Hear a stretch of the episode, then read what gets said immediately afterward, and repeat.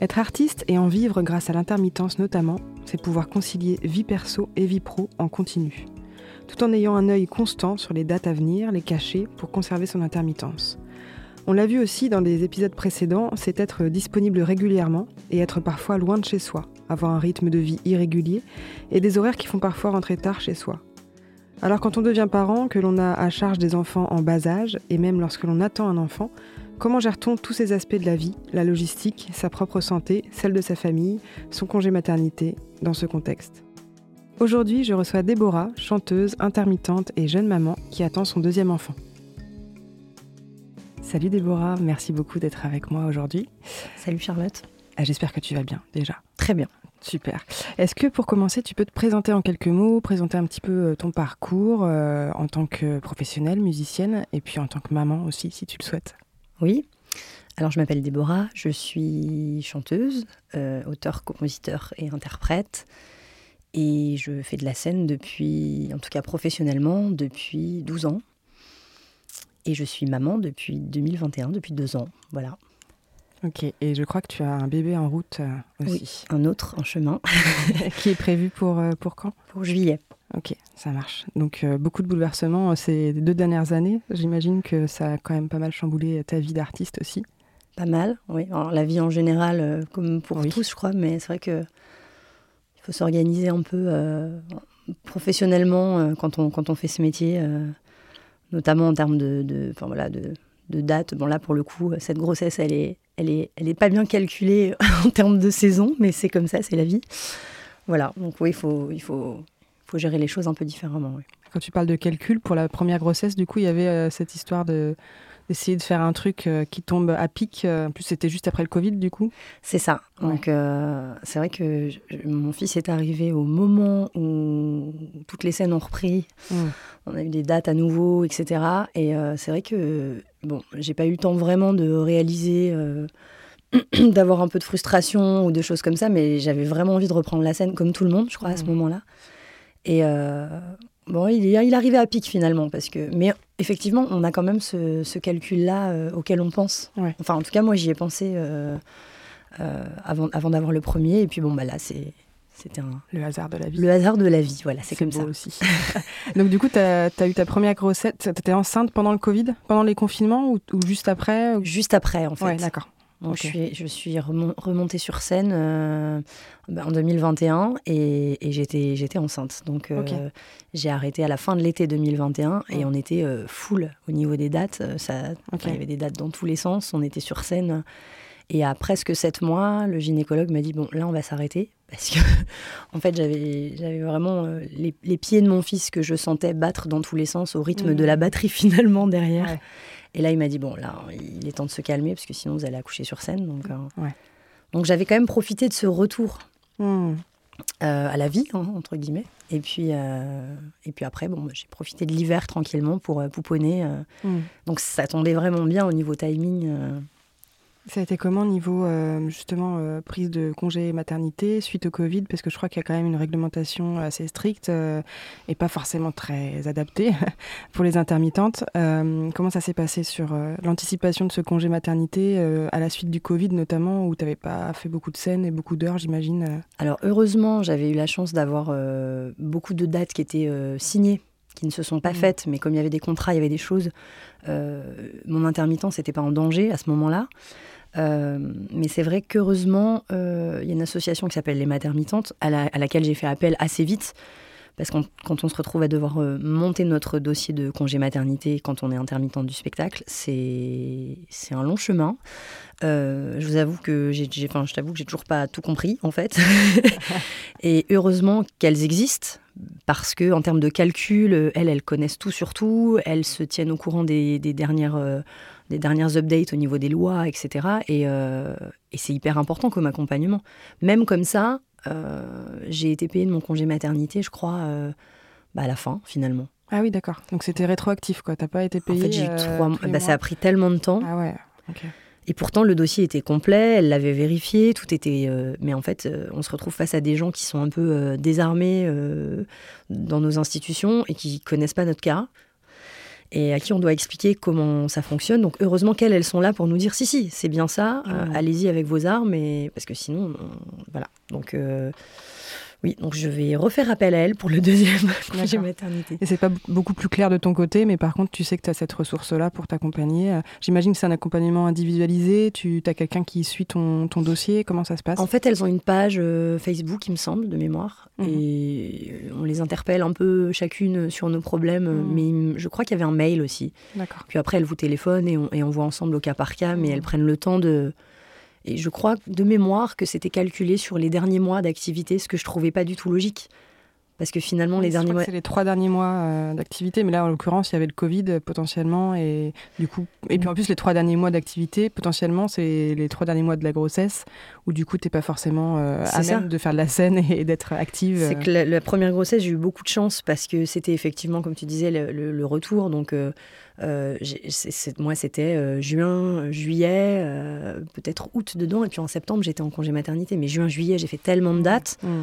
Que finalement, c'était euh, c'était c'était- super pour un, pour, pour un calcul.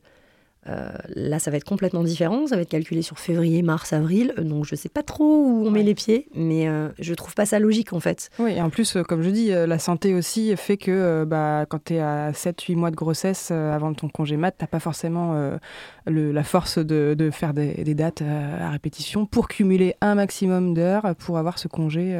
Enfin, c'est oui, C'est ça. totalement incohérent. C'est que tu arrives à un moment où, où le deuxième trimestre, tu es très en forme, Ouais. tout va bien, tu plus les nausées normalement, enfin voilà. Euh, le troisième, tu commences à être vraiment euh, impacté par ce ventre qui t'embête, etc. Et puis surtout, en termes de. Il y a plein de choses qui se passent dans le corps euh, qui changent. Pour une chanteuse, en l'occurrence, euh, il y a vraiment tous les organes qui sont plus du tout à leur place. Il y a beaucoup moins de possibilités en termes d'air, en termes de. Enfin voilà. Donc, en, en termes d'énergie, c'est pas du tout la même chose. Euh, donc c'est assez. Assez déroutant de se dire que finalement, ah ben, on, on va calculer euh, ce que je vais gagner pendant que je serai en train de pouponner sur euh, les derniers mois où j'en peux plus Ouais, et je ça. suis vraiment euh, fatiguée. C'est un concept. C'est un concept, voilà. Ok, et du coup, comment toi, tu as, réussi aussi à anticiper l'après-naissance Du coup, comment tu as, géré ton congé maternité au moment où tu as pouponné, justement, où tu t'es occupé de ton nouveau-né euh, par rapport à ton métier L'anticipation aussi de l'après-congé mat, c'est-à-dire prévoir euh, le retour sur scène, accepter des dates alors que tu es en- encore en train de pouponner. Comment tu as géré tout ça? Alors, c'était d'autant plus difficile que j'ai eu. Je ne vais pas m'étendre forcément sur le sujet, mais j'ai eu énormément de problèmes de santé après l'accouchement. J'ai passé beaucoup de temps à l'hôpital pendant euh, facile un mois, et puis j'avais des traitements qui étaient très très lourds, euh, notamment à la cortisone. Hmm. Euh, ce qui fait qu'en fait, j'ai, j'ai- j'ai- je parle de ça parce qu'on fait un métier qui est aussi physique, en fait. Bien. Et euh, la cortisone, euh, il y a deux aspects vraiment négatifs. C'est le côté visuel, esthétique, qui fait qu'on gonfle, mais il y a aussi le côté juste physique où on est, on est crevé parce que c'est un... Voilà, c'est juste simplement fait pour masquer une douleur ou quelque chose, Mm. mais, mais ça ne soigne pas, ça ne traite pas. Hmm. Euh, et donc en fait, euh, j'étais euh, j'étais partagée entre je profitais énormément de mon fils évidemment et, et de ces moments-là parce que c'est précieux, et à la fois euh, j'étais très inquiète parce qu'on savait pas trop ce qui m'attendait. Enfin voilà, hein, c'était c'était assez compliqué. Et puis euh, j'avais qu'une envie, c'était quand même de reprendre ma vie comme toute maman, je pense, qui pouponne et qui est ravie, mais qui à la fois a envie aussi d'être, euh, d'avoir sa vie de, de, de- de femme euh, Mhm. et puis de professionnelle. Donc, euh, ouais, c'était pas évident cette période. Euh, et puis, donc, avec les problèmes de santé en plus, heureusement, je, euh, je pense que j'ai fait le choix, quand j'ai choisi ce métier, de ne travailler qu'avec des gens en qui j'ai confiance, avec qui ça se passe bien, euh, et puis qui, qui, qui font preuve d'humanité euh, la plupart du temps. Donc, euh, quand, quand- quand ils ont appris que j'étais malade et que, effectivement, je pouvais m'engager sur des dates, mais qu'en fait, j'étais pas complètement certaine, on s'est débrouillé. Enfin, on a vraiment, on- on- avec, avec des collectifs, on a réussi à se débrouiller pour que Mm. ce soit faisable. Mais je ne sais pas après dans dans d'autres dans d'autres euh, contextes euh, pour les chanteuses qui signent sur des tournées ou des comédies Mm. musicales, comment ça peut s'intégrer euh, effectivement un retour à la scène, ça peut être peut-être un peu plus compliqué. Je sais qu'il y a quand même pas mal d'artistes, mais des artistes un peu plus euh, qui partent sur des grosses tournées, effectivement, qui emmènent leur, euh, leur famille avec, avec elles, hein, et, et notamment leur bébé. On en parlait sur un épisode avec Stéphane Cognam, on a évoqué le rythme de vie en tournée, et notamment les, les femmes allaitantes qui emmenaient leur bébé sur leur tournée pour aller jusqu'au bout de ce processus-là et, être tout le temps avec son, avec son enfant. Justement, toi, comment tu as vécu aussi les premières séparations avec ton bébé? Parce qu'en plus, c'est des horaires décalés. Parfois, j'imagine que tu partais en dehors de, la région parisienne. Et voilà, comment tu as, vécu ça? Alors, ça a été. Ça a été assez difficile. J'ai allaité pendant quatre mois et quand j'ai repris du coup la scène, euh, les premières dates, euh, je partais avec mon tirelet. Et c'était un peu folklorique de se retrouver, mais je pense que toutes les mamans euh, qui, l'ont fait le, savent. Hein, c'est folklore de se retrouver dans les loges. Bah finalement, on monte sur scène dans 5 minutes. Bah, alors attendez, parce que là, je suis en, pleine. Enfin, c'était un peu en pleine session, mais. et au niveau, au niveau émotionnel, c'est vrai qu'on est partagé, tiraillé entre plusieurs sentiments. Euh, quand on part sur deux ou trois jours, parce que ça peut arriver assez souvent. Euh, les premières séparations de 24 heures, euh, c'est mmh. dur. Mmh. Franchement, c'est dur. après, encore une fois, on, a, on travaille aussi avec des, musiciens qui sont papas, qui sont donc qui comprennent, et puis on peut en parler. Et... Mais c'est ouais, pas évident à gérer les séparations. c'est pas on parle le matin, on rentre le soir, quoi. Quand on a des séparations de quelques jours, c'est après, j'ai toujours beaucoup parlé, moi, même quand il, était, il avait quelques semaines. Euh, je, lui expliquais toujours, voilà, je vais partir. Euh, et mm. je pense que c'était une façon de le rassurer, mais de me rassurer moi aussi. je comprends, je comprends. Finalement. Et du coup, il y avait un relais, j'imagine que ton conjoint, euh, il y avait une organisation familiale aussi particulière dans ces moments-là. Qu'est-ce que vous aviez mis en place pour, pour assurer les moments où tu étais absente Parce que j'imagine qu'il a un travail aussi, ton compagnon. Donc, Alors en plus, à ce moment-là, il avait sa société. Donc, euh, pas forcément euh, d'horaire. Hein. Quand on a une société, on travaille euh, autant qu'on peut, j'ai envie de dire. Donc, à la fois, ça lui permettait de gérer aussi son planning. donc, c'était bah, voilà, bah, le fameux Google Agenda. je suis pas là tel jour, je pars deux jours, je truc. Et puis, on a la chance d'avoir quand même les grands-parents, mes parents et sa maman, qui sont très présents et pas très loin et qui peuvent prendre le relais aussi ça, c'est hyper important parce que. Et puis, j'ai trouvé une nounou aussi qui était. Euh, en qui j'ai complètement confiance. Et ça, je crois que c'est hyper important aussi de se dire mmh. je pars trois jours là, mais il a deux jours chez la nounou et je sais qu'il va être bien, que ça va bien se passer. Elle m'envoyait des nouvelles parce qu'elle savait que les séparations mmh. étaient compliquées. Elle m'envoyait des petites photos, etc. Je pense que c'est important aussi de. L'entourage fait beaucoup en fait. Bah oui, complètement. avant de faire un enfant, on n'anticipe pas trop ça. Par exemple, moi, je sais que j'ai pas mes parents à proximité ni les parents de mon conjoint. Bon, bah, c'est un petit peu, c'est un truc. On, se dit ah ouais mince, en fait, on n'a pas anticipé ce truc-là. On n'a pas de relais en fait, euh, pas spécialement de relais, et c'est plus compliqué, je pense aussi. Effectivement. Ouais, c'est très dur, je pense, quand il quand, n'y a pas euh, quelqu'un pour. Euh, bah, parce que deux, c'est beaucoup et c'est pas beaucoup en fait à la fois. du coup, et puis il faut, faut, aussi dealer avec les, les aspirations professionnelles de l'un et de l'autre. Mm, mm. C'est-à-dire que jusque-là, j'ai eu de la chance, j'ai pas eu vraiment à refuser du travail parce que j'avais pas de solution de garde. Mm. Mais j'en connais beaucoup à qui ça arrive. Parce qu'il faut faire des choix entre l'un et l'autre. Ben non, il y en a un qui est pas là parce qu'il a un contrat, il a des rendez-vous, donc euh, l'autre est forcément obligé d'être là parce qu'il n'y a pas d'autre solution finalement. Bon, ça c'est le propre, je pense, de tous les parents. C'est le, le, Mais, mais je, ouais, je crois que j'ai quand même pas mal de chance à ce niveau-là. Mmh. J'imagine qu'il y a beaucoup de, frais peut-être aussi liés euh, à la garde quand les grands-parents peuvent pas être là, etc. Quand vous êtes absents tous les deux en soirée, parce que c'est encore une fois c'est un rythme de, c'est un métier qui nécessite d'être absente euh, en soirée, euh, le week-end, etc. Donc comment vous, est-ce qu'il y, a quand même des frais liés à ça assez importants? Donc est-ce que tes cachets passent en partie sur la garde de ton enfant ou pas du tout non, j'ai vraiment de la chance à ce niveau-là, c'est que j'ai toujours, euh, enfin les grands-parents sont toujours, euh, mm. ah non, ils sont plutôt preneurs en fait. Ah non, non on est là, il n'y a pas de souci, on est disponible. Et puis, euh, et puis mon conjoint est, a quand même des week-ends plus, beaucoup plus calmes. Mm. ça lui arrive de travailler le samedi évidemment, mais bon, c'est très très rare à partir du samedi soir ou du dimanche qu'il soit pris. Et, et pareil, c'est, je pense qu'il a, il prend son rôle au sérieux, donc du coup on non, j'ai pas, j'ai pas, mais je, effectivement, c'est, c'est un problème que je connais euh, de, de, collègues, euh, chanteuses, chanteurs, musiciens, où euh, ben, surtout quand il y en a deux dans le couple qui sont intermittents, du spectacle, effectivement, il faut bien une solution. Donc en fait, il y a certainement mm. le cachet de l'un qui passe dans la garde de l'enfant. c'est ça. Ça, c'est un autre, c'est un autre problème, oui, c'est vrai. Et donc là, aujourd'hui, tu dirais que tu as une vie euh, pro et perso équilibrée, c'est-à-dire que tu arrives à trouver ton équilibre entre les deux. Aujourd'hui, ton fils, il a deux ans, si, je ne me mhm. trompe pas. Euh, est-ce que c'est plutôt un, quotidien qui est, rodé? Vous avez vos habitudes euh, Est-ce que ça se passe bien globalement? Oui, ça se passe bien. On peut jamais vraiment, vraiment parler d'habitude. Bah oui. ce, qui est, ce, qui est, ce qui est aussi très chouette avec notre métier, c'est qu'on tombe jamais dans une routine, puisqu'on n'a jamais des dates fixe. Enfin, il y a évidemment des dates qui tombent toujours, mais, mais c'est jamais fixe. On ne peut jamais dire je vais bosser tous les vendredis, tous les samedis. Il y a des concerts qui tombent le mardi, le mercredi, le lundi. Mm. Donc on n'est jamais dans une routine, ça c'est le point hyper positif. Euh, après, pour élever un enfant, on sait bien qu'il faut une routine aussi. Donc, euh, donc je crois, je crois qu'on a réussi à trouver un, certain équilibre. Je sais que là, à l'arrivée de mon deuxième enfant, euh, je, vais me prendre une journée euh, par semaine, hmm. qui sera ma journée avec mes enfants et puis ma journée off. Parce qu'en fait, on...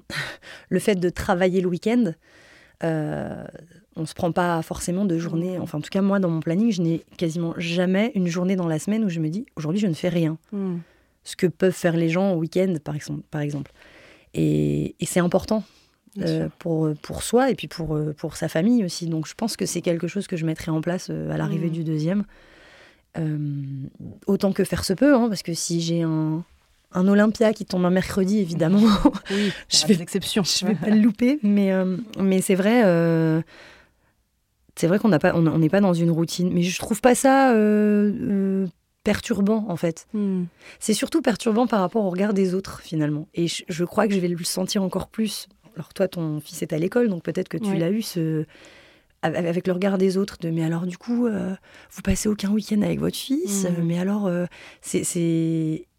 Et en fait, bon, moi j'ai les réponses un peu à, ça, parce que je, je, passe certainement, ou si ce n'est pas plus, en tout cas autant de temps avec mon enfant que quelqu'un qui travaille de, mmh. de, de 9h à 18h. Ouais, ouais. Oui, sauf que c'est vraiment sur d'autres plages horaires que euh, les week-ends. Euh, voilà, c'est un autre rythme. Mais justement, j'allais te poser la question, mais tu, en as parlé rapidement. C'est quelles sont tes limites du fait que tu sois maman, que tu aies une famille et qu'en plus là il y a un deuxième euh, enfant qui arrive? Quelles sont tes limites? Est-ce que tu vas t'imposer aussi des temps de vacances pour profiter en famille?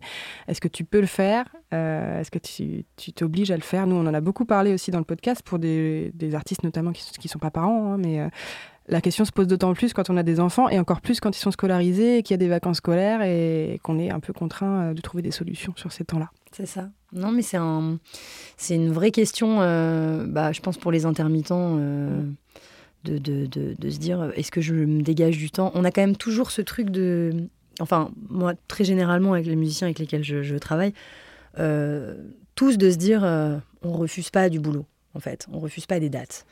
Euh, surtout après un Covid, etc. Je pense qu'on a un petit traumatisme à passer aussi. Euh, sauf qu'on est tellement, on a eu beaucoup de demandes depuis, euh, heureusement d'ailleurs, depuis, depuis la fin de cette période un peu triste. et effectivement, bah, j'avais écouté le podcast que tu avais enregistré sur la sursollicitation. qui était hyper intéressant par rapport à ça parce que effectivement on est rentré dans une autre ère où là, on a des demandes dans tous les sens. Et, en fait, je pense que quand tu as un enfant, euh, la différence que ça fait, c'est que euh, tu dis plus oui systématiquement. C'est-à-dire que euh, pour que tu dises oui, il faut que ce soit musicalement intéressant. Il faut que, mmh. il faut, il n'y a pas que l'aspect financier. Il y a pas que, voilà. Mmh. il, faut que ça donne, que ça t'apporte autre chose finalement. Enfin, tu vois, disons que j'ai allégé moi par rapport à je prends, euh, là je suis enceinte, euh, le, mois de, décembre habituellement, je sais pas, je fais 20, euh, 20 dates, 25 dates. Bon, bah là j'en ai, j'en ai fait peut-être que 10 ou 15 parce, que, parce que en fait, c'est, c'est, avec un enfant, c'est pas possible, sinon on ne le voit pas. Hmm. en 2023, 23 ou 22, je sais plus. Enfin, il y a un mois de juin, je me souviens, où j'étais pas là. Juste pas là. Et, et où j'ai dû voir mon fils 3 ou 4 jours. Ah ouais. Après, euh, ça a été un super mois professionnellement. Je me suis éclatée. On, avait du travail, on était contents. Et les quatre jours où j'étais là, en revanche, j'étais vraiment là. C'est-à-dire mmh. qu'on a passé notre journée à faire des activités, des choses. Mais il faudrait pas que ce soit toute l'année comme ça. Bien sûr. Donc effectivement, il faut faire des choix, mais, euh, mais c'est bien aussi d'arriver à ce stade où on se dit bon bah aujourd'hui, euh, j'ai le recul nécessaire, j'ai l'expérience nécessaire dans le métier pour me dire euh, je, vais accepter des choses que j'ai envie de faire et puis d'autres finalement où ben non je préfère euh, hmm. peut-être passer du temps avec ma famille. Hmm. Mais les vacances on a tous du mal je crois. Ah bah. Bah bah oui. dans, ce métier, à se dire euh, non, je suis pas là, je pars en vacances. C'est, bah euh, oui. On a toujours peur, euh, j'imagine, d'avoir une date super qui tombe. Et dans ce cas-là, bon, bah, j'annule mes vacances, tant pis. c'est ça. Mais ouais, ouais c'est ce que Margot Soria disait sur l'un des épisodes précédents, justement. Et en plus, je pense que c'est d'autant plus le cas quand on est jeune et qu'on démarre aussi dans, dans, le milieu. On a envie de tout accepter pour, pour se faire son petit bagage aussi et puis son réseau. Donc, donc c'est différent quand on a une famille, j'imagine. C'est aussi les conjoints qui font euh, moi, je sais que mon conjoint euh, m'aide beaucoup aussi à, me dire enfin, euh, là, regarde où tu mets le curseur parce qu'en fait, mm. tu arrives en juillet, tu es comme ça, tu es, vraiment crevé, tu as fait je ne sais combien de dates sur les trois derniers mois et, et au mois d'août, tu vas attendre qu'il se passe des choses, mais il va probablement pas se passer mm. grand-chose et tu vas pas partir en vacances et au final. Donc, il faut aussi se dire à un moment bon, voilà, je pose mes conditions. C'est, je, ne suis pas là pendant deux semaines euh, là ou trois semaines là. Il faut s'écouter un peu, je pense. Ouais, être raisonnable aussi. Euh, et d'autant plus quand, euh, quand on a des soucis de santé et quand on attend un enfant aussi. Justement, j'allais te poser cette question-là, ça m'est revenu. sur cette seconde grossesse, est-ce qu'il y a des choses que tu vas faire différemment au niveau congé maternité, au niveau reprise du travail après, ou est-ce que tu, tu vas faire similaire par rapport à la première grossesse? Alors, je vais probablement pas me charger autant avant, pour la simple et bonne raison que, que j'ai plus de charge de travail avec un enfant de deux ans déjà à la maison que quand j'en avais mmh. pas, et que je me rends bien compte que la fatigue n'est pas la même mmh. euh, sur une deuxième grossesse, et que j'ai envie d'aller le plus loin possible. En fait, j'ai pas envie de me, retrouver alité euh, où je peux plus du tout faire de scène pendant euh, six mois. Quoi. Mmh. Vraiment, ça, ce serait quelque chose que j'aurais du mal à vivre. Euh, du coup, j'essaie de me préserver pour pouvoir euh, vraiment euh, faire des dates jusqu'au bout. enfin, jusqu'au bout. Je m'entends. Hein. Mm, mm. Et après, sur le retour, moi, je j'étais prête, en fait. Je me suis pas dit, oh là là, le congé maternité est déjà fini. j'ai profité, j'ai vraiment pris tout ce que je pouvais. Alors, je pense qu'il y a toute l'histoire de maladie, d'hospitalisation mm. aussi qui a pris le pas sur, sur le bonheur que j'avais, parce qu'au final, bah, j'avais tout mis dans le même package euh, dans un coin de ma tête et je me suis dit bon bah moi j'ai aussi envie d'aller euh, prendre l'air et, mm. de faire ce que j'aime. On fait un métier de passion en fait, c'est surtout mm. ça qui est important. Et donc un métier de passion, c'est pas de se dire oh zut il faut que je retourne au travail. Non, nous on est super content de reprendre la scène. Euh, c'est et donc donc à partir de là, c'est vrai que c'est difficile de de pas être content d'y aller et de pas de pas être enjoué par le fait de reprendre cette activité. Euh, ce qui ne veut pas dire pour autant que c'est pas difficile. Mais je pense pas que je prolonge. Euh, enfin, mon congé maternité, il m'allait en termes de, délai, quoi. Ouais. Ok, tu seras motivé pour reprendre euh, Exactement. au bout de 3-4 mois. Ok, super. une question que je pose souvent avant de terminer cet entretien, c'est qu'est-ce que tu ferais comme métier si tu n'étais pas artiste? Une bonne question, ça. c'est une activité que j'ai déjà un peu commencé à développer, mais c'est quand même en lien avec avec la voix, du coup. Euh, j'avais fait une formation de coaching vocal, euh, de coach vocal là sur les, dernières années. Et en fait, au départ, je me suis un peu dit pourquoi je fais ça? Je suis pas, suis pas sûre d'avoir envie de, transmettre. Mhm. et, en fait, c'est un tel outil. la voix, c'est, enfin voilà, c'est, lié vraiment à. c'est pas juste une, c'est pas juste des cordes vocales, quoi. C'est vraiment tout un corps. Et, et je pense qu'il y a, il y a vraiment plein de solutions de guérison euh, à plein de niveaux possibles par la voix. Mm. Et donc ça, ça peut être, euh, euh, ça pourrait être une activité que, que qui, me plairait assez, de, de réussir à aider les gens avec leur voix et par leur voix, quoi, finalement. Mm. qu'ils soient à leur juste place et tout ça. Je pense que c'est quelque chose qui pourrait m'intéresser. Bon. Ok, c'est très bien, très bonne réponse. Euh, est-ce que tu as un dernier euh, petit conseil euh, à donner, peut-être à des futures mamans intermittentes ou des personnes, des femmes intermittentes qui se diraient que c'est très compliqué d'avoir des enfants en étant intermittente Est-ce que tu as un dernier petit message? Bah Oui, je te disais tout à l'heure que j'avais entendu une, une, maman artiste, ah, je crois qu'elle était danseuse, qui me disait non mais je peux, je peux pas faire d'enfant avec le métier que je fais, c'est pas possible. Et je trouvais ça d'une tristesse absolue parce que aujourd'hui je suis maman et je me rem... je voulais pas d'enfant pendant très longtemps. Hein, enfin, faut le savoir. C'est très récent cette, cette envie. Et, et donc j'ai essayé de comprendre. Euh, Et en fait, je crois vraiment qu'elle a, elle a, c'est pas qu'elle a pas envie d'enfant, c'est qu'elle se l'interdit Mm. euh, parce qu'elle fait ce métier. Et je trouve ça d'une tristesse absolue parce que je sais aujourd'hui que, que, que c'est quelque chose qui, qui, qui rend tellement heureux. Euh, donc, euh, ouais, je, je, je sais pas si j'ai un conseil à donner, mais, euh, mais je trouve ça dommage de penser que c'est pas compatible. C'est compatible, c'est une question d'organisation comme dans tous Mm. les métiers. On a la chance d'avoir voilà, les maternitantes, enfin des, des gens qui sont là pour nous aider, pour nous épauler. Non, je crois que, je crois que rien n'est impossible. Faut pas, faut pas... Après, c'est sûr euh, qu'il y a des choses qu'on n'acceptera pas. Mm. C'est-à-dire que moi, je partirai pas en tournée trois mois euh, loin de mes enfants, par exemple, ça c'est sûr. Donc peut-être qu'il faut faire les bons choix avant d'avoir des enfants, Mm. en termes d'expérience professionnelle, d'aller à l'étranger, de faire des tournées longues, etc. Euh, mais il faut pas se l'interdire. Enfin, Mm. c'est le conseil que je donnerais. Après, on fait ce qu'on veut. Mais... Eh bien, merci beaucoup, Déborah, pour Merci ta présence aujourd'hui, d'avoir répondu à toutes mes petites questions. Euh, je te dis à très bientôt. Je vous retrouve toutes et tous aussi sur un prochain épisode de J'aurais voulu. Et d'ici là, prenez soin de vous.